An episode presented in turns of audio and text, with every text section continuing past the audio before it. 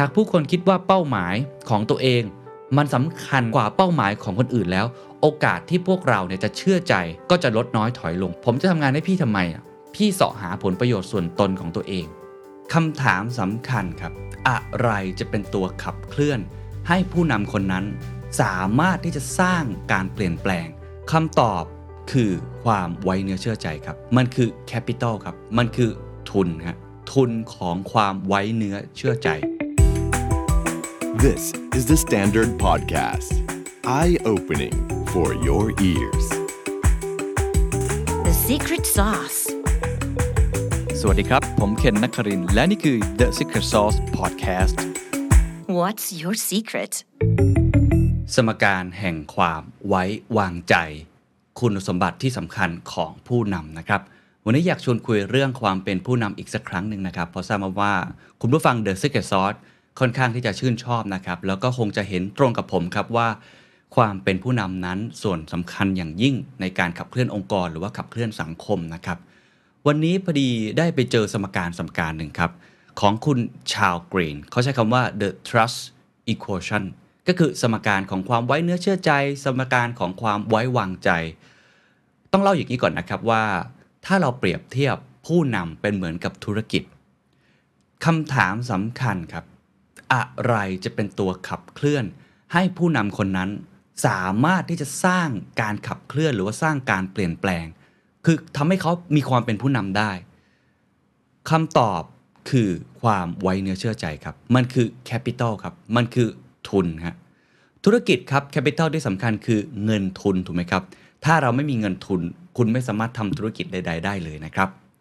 ในการเป็นผู้นำก็เช่นเดียวกันครับมันต้องมีสิ่งที่เรียกว่าทุนของความไว้เนื้อเชื่อใจคำถามก็คือแล้วเราจะสร้างความไว้เนื้อเชื่อใจได้อย่างไรเราจะสะสมแต้มอันเนี้ยสะสมเกจพลังแห่งความไว้เนื้อเชื่อใจได้อย่างไรมีตัวอย่างมากมายครับว่าผู้นำในระดับองค์กรในระดับประเทศถ้าเกิดว่าวันใดวันหนึ่งครับเขามีความไว้เนื้อเชื่อใจสูงมากก็คือมี trust เหมือนกับผมให้คะแนนกับคนที่เป็นผู้นำเยอะๆเนี่ยโอ้โหเขาสามารถบริหารคะแนนนั้นแล้วก็เอาไปขับเคลื่อนองค์กรขับเคลื่อนธุรกิจได้มากมายในทางตรงกันข้ามครับคุณฟังลองคิดดูครับว่ามีใครบ้างไหมครับที่เป็นผู้นำแล้วขาดความไว้เนื้อเชื่อใจเขาอาจจะทำธุรกิจได้ดีนะครับเขาอาจจะมีความเก่งกาจเขาอาจจะทำวิสัยทัศน์ได้น่าสนใจมากเลยแต่ว่าเมื่อเขาไม่มีเกจพลังอันนี้ครับไม่มีความไว้เนื้อเชื่อใจก็เหมือนกับเขาอ่อนเปลี้ยเพลียแรงไม่สามารถที่จะบริหารใดๆได้นะครับเพราะฉะนั้นก็เป็นส่วนที่มีความสำคัญอย่างยิ่งนะครับผมชอบสมการของคุณชาร์ล กรีนอันนี้เพราะว่ามันขอขออนุญาตนะฮะมันโคตรง่ายเลยฮะมันง่ายจริงๆครับมันง่ายแล้วก็ทำให้เราได้เห็นภาพ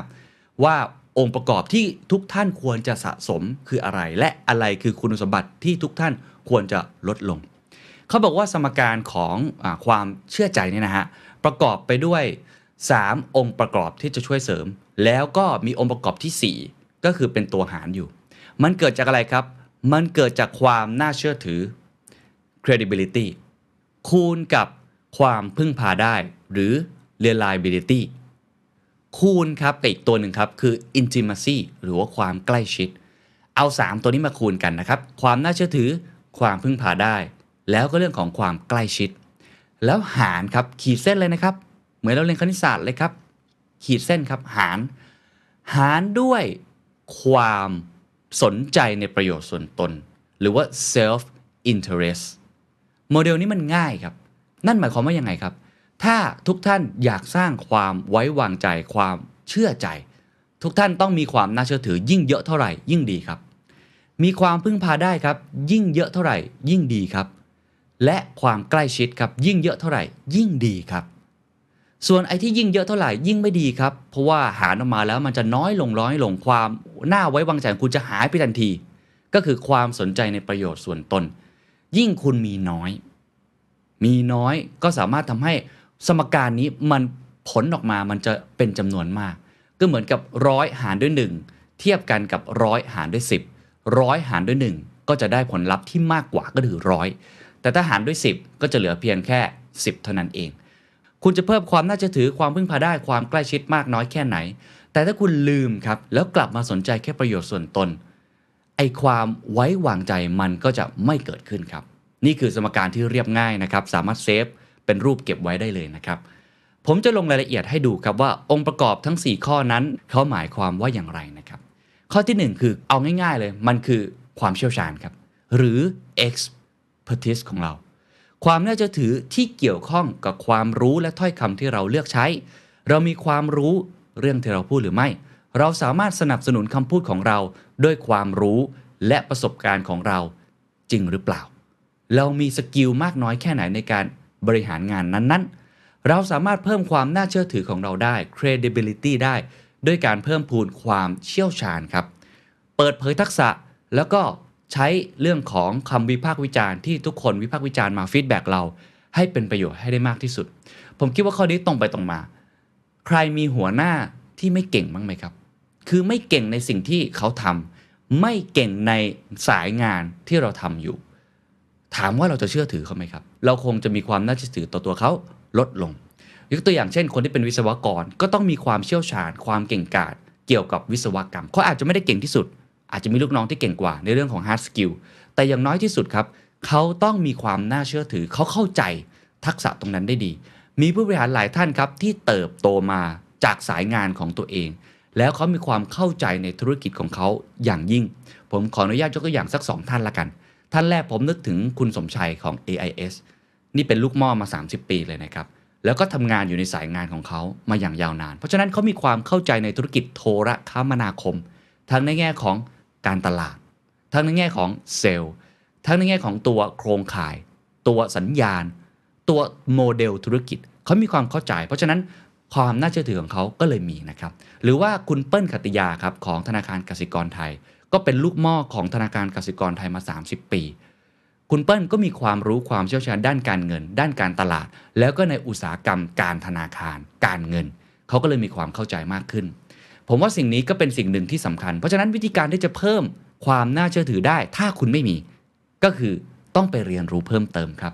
คุณต้องเรียนรู้ทักษะ hard skill ทำให้อย่างน้อยคุณซื้อใจลูกน้องได้คุณซื้อใจทีมงานได้คุณซื้อใจ stakeholder ได้ว่าสิ่งที่คุณทำอยู่นั้นคุณเข้าใจมันจริงๆนะ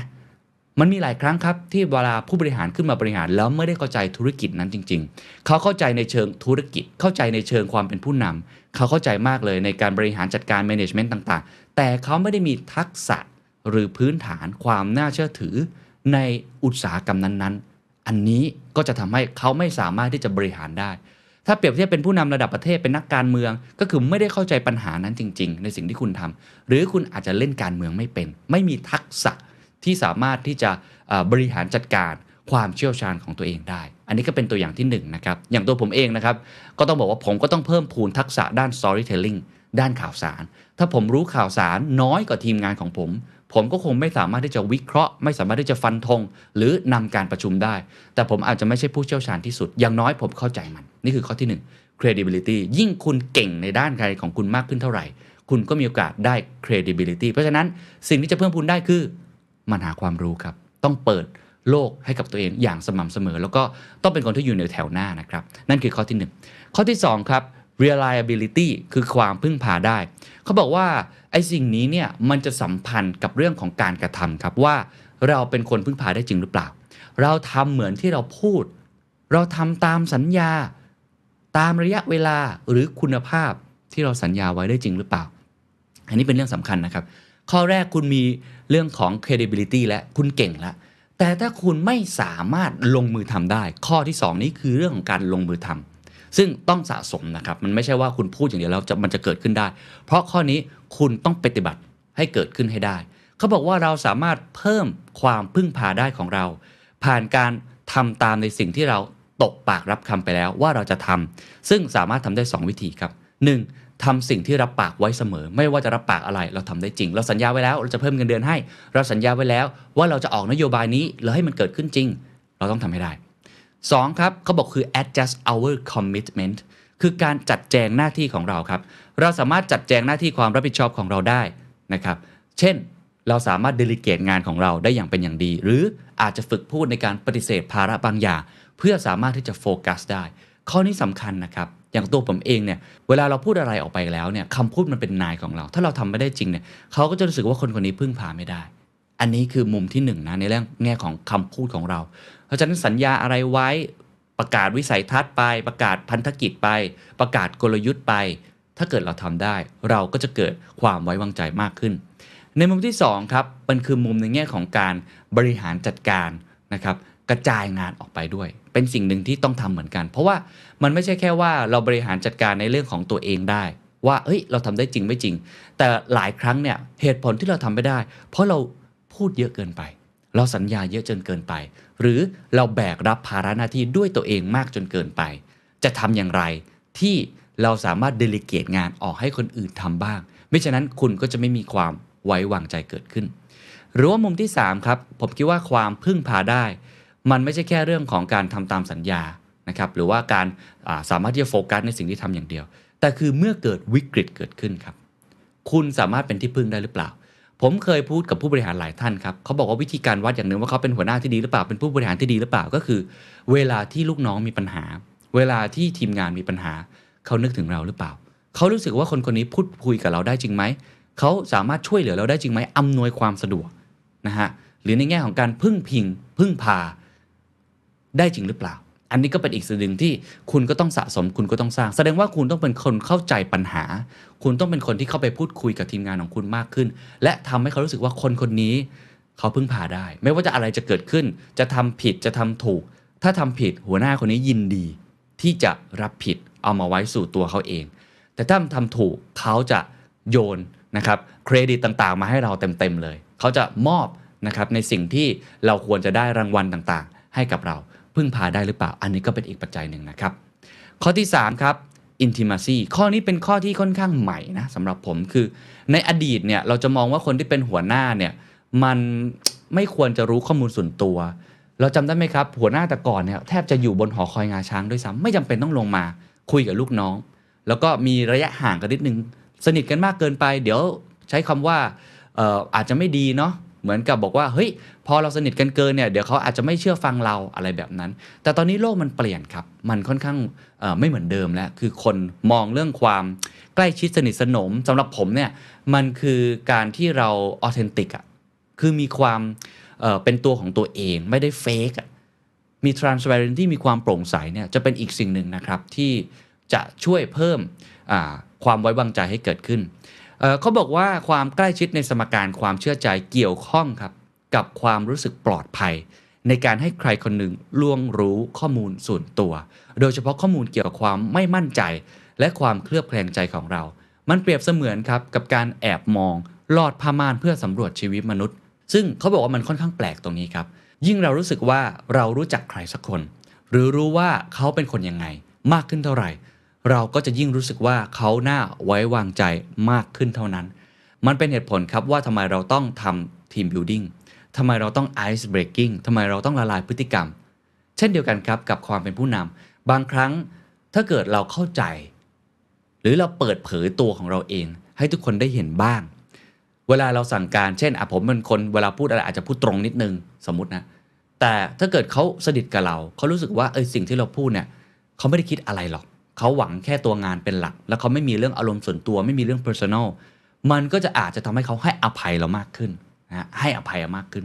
หรือว่าเขารู้ว่าเราเป็นคนทำงานเร็วมากอย่างคุณเศรษฐาทวีสินของแสนสิรินะเป็นคนทำงานเร็วมากทุกอย่างเนี่ยมีเวลาเท่าไหร่หารสองหารสองผมเชื่อว่าถ้าเกิดว่าทีมงานเข้าใจคุณเศรษฐาว่าเขาทำไปเพื่ออะไรแล้วคุณเศรษฐามีบุคลิกนะครับในการเป็นคนอย่างนี้อาจจะเป็นคนตัดสินใจเร็วพูดเร็วแต่ว่าจริงๆแล้วไม่ได้มีอะไรไม่ได้หวังร้ายอะไรผมว่ามันก็จะทำให้ความไว้วางใจนั้นเกิดขึ้นด้วยงานวิจัยยังบอกนะครับว่ามันคือความสนิทสนมส่วนตัวในแบบที่สัมพันธ์กับความเต็มใจที่จะเปิดเผยความเปราะบางอ่อนแอหรือ vulnerability อันนี้ก็น่าสำคัญนะครับใครเคยอ่านหนังสือของคุณเบรนบาวบ้างครับพูดถึงเรื่องนี้เลย Dare to Lead หรือว่าเรื่องของการเปิดเผยด้านที่เปราะบางออกมาคือปัจจุบันนี้ผู้นำเนี่ยถ้ามีการเปิดเผยความเปราะบางออกมาบ้างไม่น่าเชื่อครับกลายเป็นเรื่องดีครับก่อนหน้านี้ความแข็งกร้าวความแข็งแรงคือหัวใจสำคัญแต่ในปัจจุบันนี้กลายเป็นว่าความเปราะบางอ่อนแอเนี่ยมันกลายเป็นส่วนที่มีข้อดีเหมือนกันถ้าเราเปิดเผยในมิติที่มันไม่ได้เลวร้ายนะครับเขาใช้คำนี้เขาใช้คำว่าการแสดงความอ่อนแอและเปิดเผยของตัวเองเนี่ยมันจะทำให้เขารู้สึกว่าเราก็เป็นมนุษย์ครับเราไม่ใช่ซูเปอร์แมน เราเป็นมนุษย์คนหนึ่งอันนี้มีเคสของตัวผมเองเลยนะครับพอดีมีโอกาสได้คุยกับทีมงานนะครับบางท่านเขาบอกว่าหลายครั้งเนี่ยคนก็มองผมว่าเอ้ยเป็นคนที่โอ้ทำงานเยอะมากเลยทำงานเร็วนะครับแล้วก็บ้างานอะไรแบบนั้นเนาะเป็นคนที่จะเอางานก็จะเอาให้ได้อะไรอย่างนั้นฮะก็จะมีข้อเสียเหมือนกันแต่ว่าพอมันมีครั้งหนึ่งผมก็เปิดเผยให้เห็นด้านที่เราอ่อนแอโดยที่เราก็ไม่ได้ตั้งใจนะครับว่าเฮ้ยเราก็เราก็ร้องไห้เป็นนะเราก็เจ็บปวดเป็นนะไอ้สิ่งที่เราดูเข้มแข็งเนี่ยจริงๆด้านหนึ่งเราก็รู้สึกอ่อนแอบ้างเหมือนกันเราก็รู้สึกเจ็บปวดกับสิ่งที่เราทำลงไปเหมือนกัน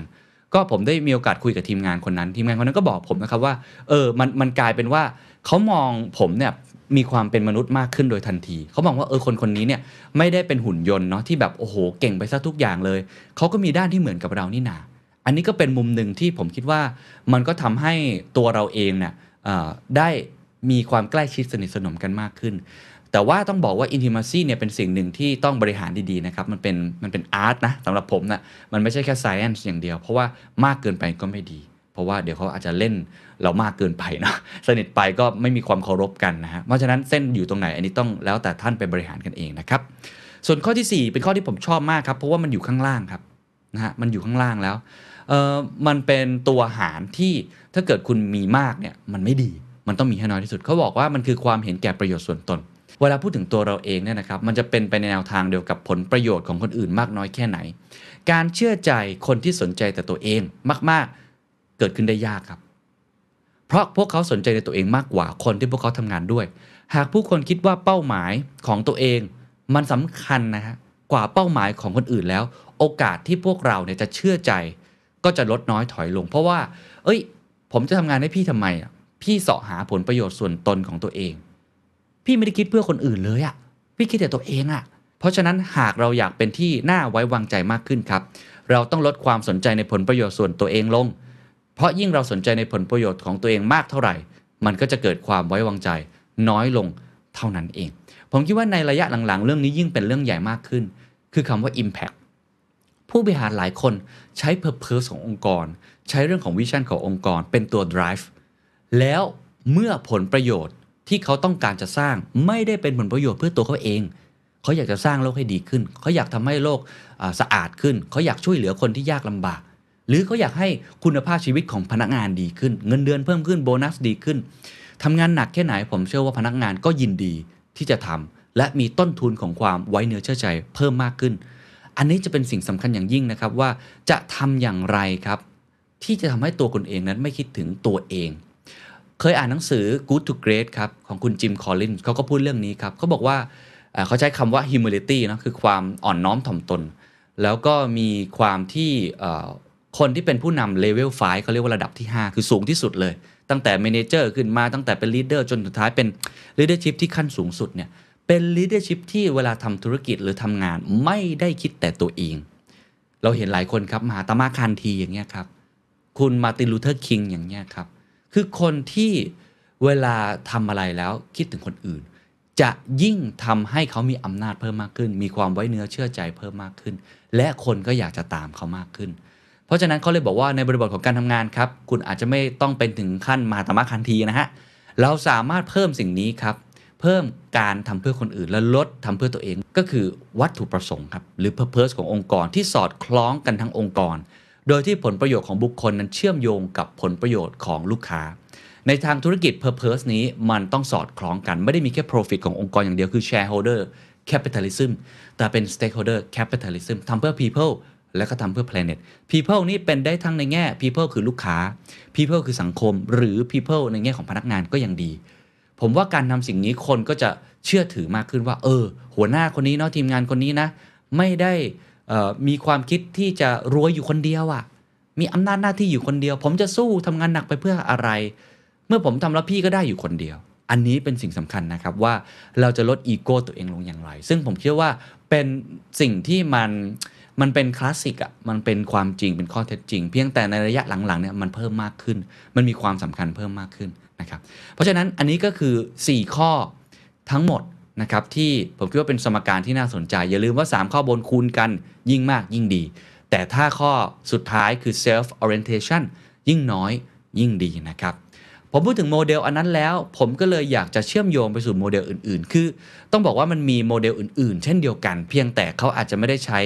ชื่อเดียวกันเนาะมันมีหลายโมเดลมากเลยที่สอดคล้องกับตัว Trust Equation เช่น five dimensions of trust in sales นะครับหรือว่าในแง่ของตัว เอ บี ซี ดี ก็จะเป็นอีกโมเดลหนึ่งนะครับแต่ว่าโมเดลพวกนี้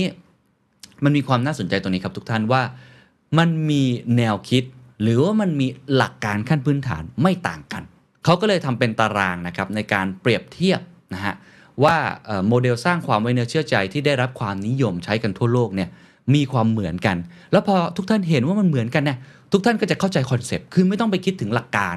ไม่ต้องไปคิดถึงทฤษฎีมากเอาคอนเซปต์เป็นหลักแล้วก็สามารถเอาไปปรับใช้ได้ในชีวิตจริง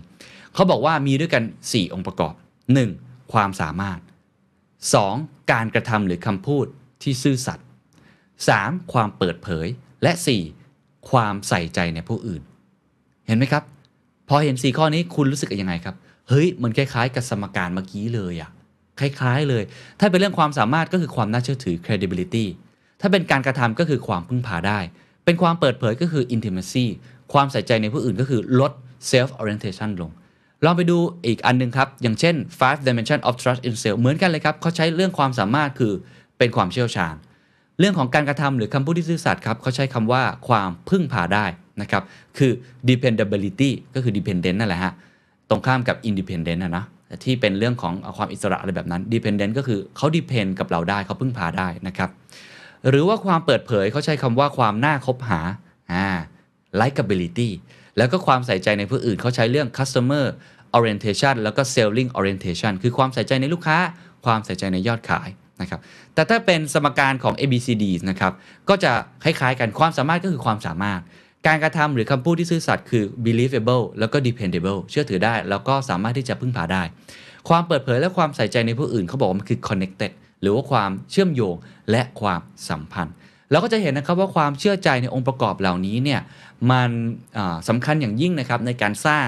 คุณสมบัติต่างๆซึ่งถ้าเราดูแล้วมันก็จะเป็นเรื่องของความปลอดภัยในเชิงจิตวิทยามากกว่าแล้วก็เรื่องของความรู้สึกถึงภัยคุกคามทางสังคมที่น้อยกว่าให้ได้ในตรงนี้เขาสรุปอย่างนี้ครับว่าความไว้เนื้อเชื่อใจคือสิ่งที่เสริมสร้างความฉลาดทางอารมณ์และการเข้าใจอารมณ์ของเราและผู้อื่นซึ่งตรงนี้ก็สามารถที่จะช่วยเพิ่มความไว้เนื้อเชื่อใจได้เช่นเดียวกันนะครับ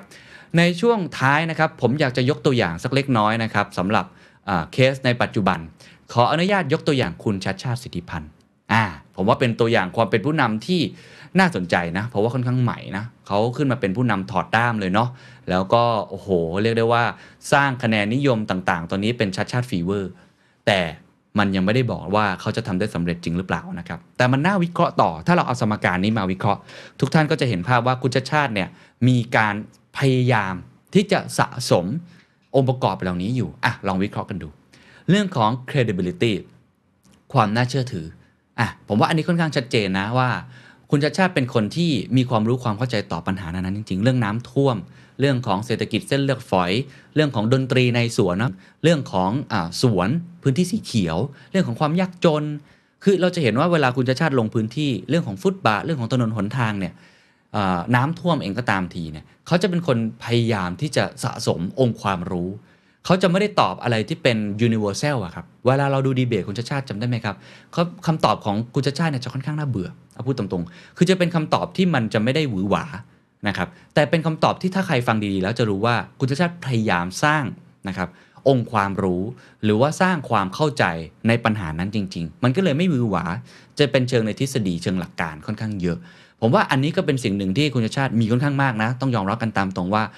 เขามีความน่าเชื่อถือหรือความเชี่ยวชาญในเรื่องตรงนี้ค่อนข้างมากแล้วถ้าเราดูต่อก็คือทีมงานของเขานะครับรองผู้ว่ากทมหรือว่าที่ปรึกษาก็มีคนรุ่นใหม่นะยกตัวอย่างอย่างท่านหนึ่งที่ทุกคนพูดกันเยอะคุณสานนท์อย่างเงี้ยครับก็ทำงานด้านสังคมมานานนะอยู่กับชุมชนมานานแล้วก็มองเห็นภาพเรื่องการศึกษาเรื่องอะไรแบบนี้มานานมันก็เป็นการสร้าง credibility ในมุมหนึ่งของเขาละกันอันที่สองครับเรื่องของ reliability ความพึ่งพาได้นะครับก็อันนี้ผมคิดว่าคุณชัชชาติยังไม่ได้พิสูจน์ตัวเองนะเพราะฉะนั้นความไว้เนื้อเชื่อใจของคุณชัชชาติตรงเนี้ยคะแนนตรงนี้ยังได้ไม่เยอะเพราะว่ายังไม่ได้ทำในสิ่งที่พูดอ่ะทำที่เขาทำแน่ๆคือทำงานทำงานทำงานอันนี้เห็นชัดโอ้โหทำงานจนนักข่าวของผมเนี่ยแทบไม่มีเวลาพักผ่อน นะตีสี่ตีห้าตื่นแล้วแล้วก็ทำงานถึงสามทุ่มไปหลายที่ แอล จี บี ที ก็ไปงานดนตรีในสวนก็ไปนะครับไปประชุมในเชิงวิชาการทำงานเยอะมากเลยแต่ผลงานยังไม่มีอ่ะถูกไหมฮะที่เป็นรูปธรรมจริงๆนะยังไม่เกิดอาจจะเพราะปัญหามันใหญ่ด้วยก็ต้องให้ความเป็นธรรมแต่อย่างน้อยที่สุดก็คืออันนี้เป็นสิ่งที่คุณชาชาติคงต้องพิสูจน์ตัวเองต่อไปว่าเขาจะทำในสิ่งที่พูดได้หรือเปล่าเพราะว่ามีตั้งสองร้อยนโยบายอันนี้ก็สื่อมวลชนก็จะช่วยตรวจสอบด้วยนะครับแต่ว่าถ้าเกิดเขาทำได้เนี่ยผมว่าตัวคูณก็จะยิ่งเยอะเลยตอนนี้ขาดแค่สิ่งนี้แหละคือผลงานส่วน intimacy คุณชาชาติเด่นมากนะสำหรับผมคือความใกล้ชิดสนิทสนมวิธีการคุยกับประชาชนการทำ เอ่อ เรื่องของสัญลักษณ์เนี่ยมินิฮาร์ทเรื่องรูปหัวใจลงพื้นที่ไปหาคนมากมายมีการเต้นด้วยนะเห็นไหมฮะมีการเต้นอยู่ในสวนหรือเล่นกับคนกระโดดอะไรต่างๆนานาเนี่ยผมว่าคนรู้สึกว่าเป็นผู้นำที่เข้าถึงง่ายใครๆก็อยากจะเดินเข้ามากอดอยากจะเดินเข้ามาพูดคุยแล้วก็เป็นคนที่ว่ากันตามตรงคือเป็นคนที่ค่อนข้างจะนอบน้อมเนาะต่อคนนะครับจริงใจอ่าเป็นคนเปิดเผยด้านข้างในเปิดเผยเรื่องของลูกเปิดเผยเรื่องด้านที่ตัวเองไม่เก่งเป็นคนกล้าที่จะขอโทษเรื่องของแท็กซี่เรื่องของขุดลอกคูคลองบอกขุดได้แค่สองคลองคุณชาชาติก็ออกมาพูดอีกทีว่าเอ้ยต้องให้ความเป็นธรรมกับเขาเราจะสังเกตว่าทุกเม็ดที่เขาพูดออกไปเวลาไลฟ์เนี่ยแล้วตรงไหนทำให้ใครไม่สบายใจเนี่ยเขาจะกลับมาเก็บรายละเอียดค่อนข้างมากเอ่อแล้วก็เป็นคนที่ขอโทษคนบ่อยเป็นคนที่เอ่อคุณศรีสุวรรณฟ้องมากกต.อะไรที่คนไม่ค่อยพอใจเนี่ยเขาก็จะเป็นคนที่ค่อนข้างที่จะนอบน้อมเนาะอันนี้ว่ากันตามตรงคือเขาไม่ได้พูดว่าคนอื่นมาให้ร้ายเขายังไงเขาก็มองเป็นข้อดีได้ทั้งหมดแล้วก็เป็นคนที่ค่อนข้างที่จะเปิดเผยด้านของตัวเองค่อนข้างมากในด้านที่ทำให้เราเนี่ยรู้สึกว่าเออคุณชาชาติก็เหมือนมนุษย์ของเราทั่วๆไปเนาะกินแกงนะข้าวแกงในสถานที่ราชการแบบปกติในโรงอาหารธรรมดาแบบนี้เป็นต้นผมว่าข้อนี้เป็นข้อที่คุณชาชาติเด่นโดยเฉพาะคำคำหนึ่งคือคำว่า empathyนะครับคือเป็นคนพยายามนะเข้าอกเข้าใจคนค่อนข้างมากเราจะเห็นเลยนะครับดีเทลเยอะอันนั้นอันนี้เป็นสิ่งหนึ่งที่คุณชาติค่อนข้างเด่นข้อที่สี่ครับคือเรื่องของ self orientation ก็คุณชาติก็เด่นเหมือนกันนะคือเป็นคนที่เราเห็นเลยว่าเขาจะไม่ได้เอาตัวเองเป็นที่ตั้งเขาก็พูดเสมอว่าเขาไม่ได้ยิ่งใหญ่มาจากไหนอย่าสำคัญตัวเองผิดแล้วก็เวลาพูดถึงการทำงานเขาก็จะไม่ได้เอาประโยชน์เข้าตัวเองที่เห็นชัดเจนที่สุดก็คือบอกว่าอย่าขึ้นป้ายเขาห้ามขึ้นป้ายเขาต่างๆเวลาเขาไปสถานที่ตรงไหนหรือข้าราชการเขาก็พยายามจะบอกว่าข้าราชการเนี่ยต้องต้องหันหน้านะครับให้กับประชาชนแล้วก็หันหลังให้กับตัวเขาไม่ต้องมายุ่งกับตัวเขาเลยเขาไม่ได้อยากจะได้ผลประโยชน์ใดๆไม่ได้อยากได้กิตติยศชื่อเสียงใดๆเขาขอทำงานอย่างเดียวอันนี้คุณชาชาติก็ค่อนข้างเด่นนะครับ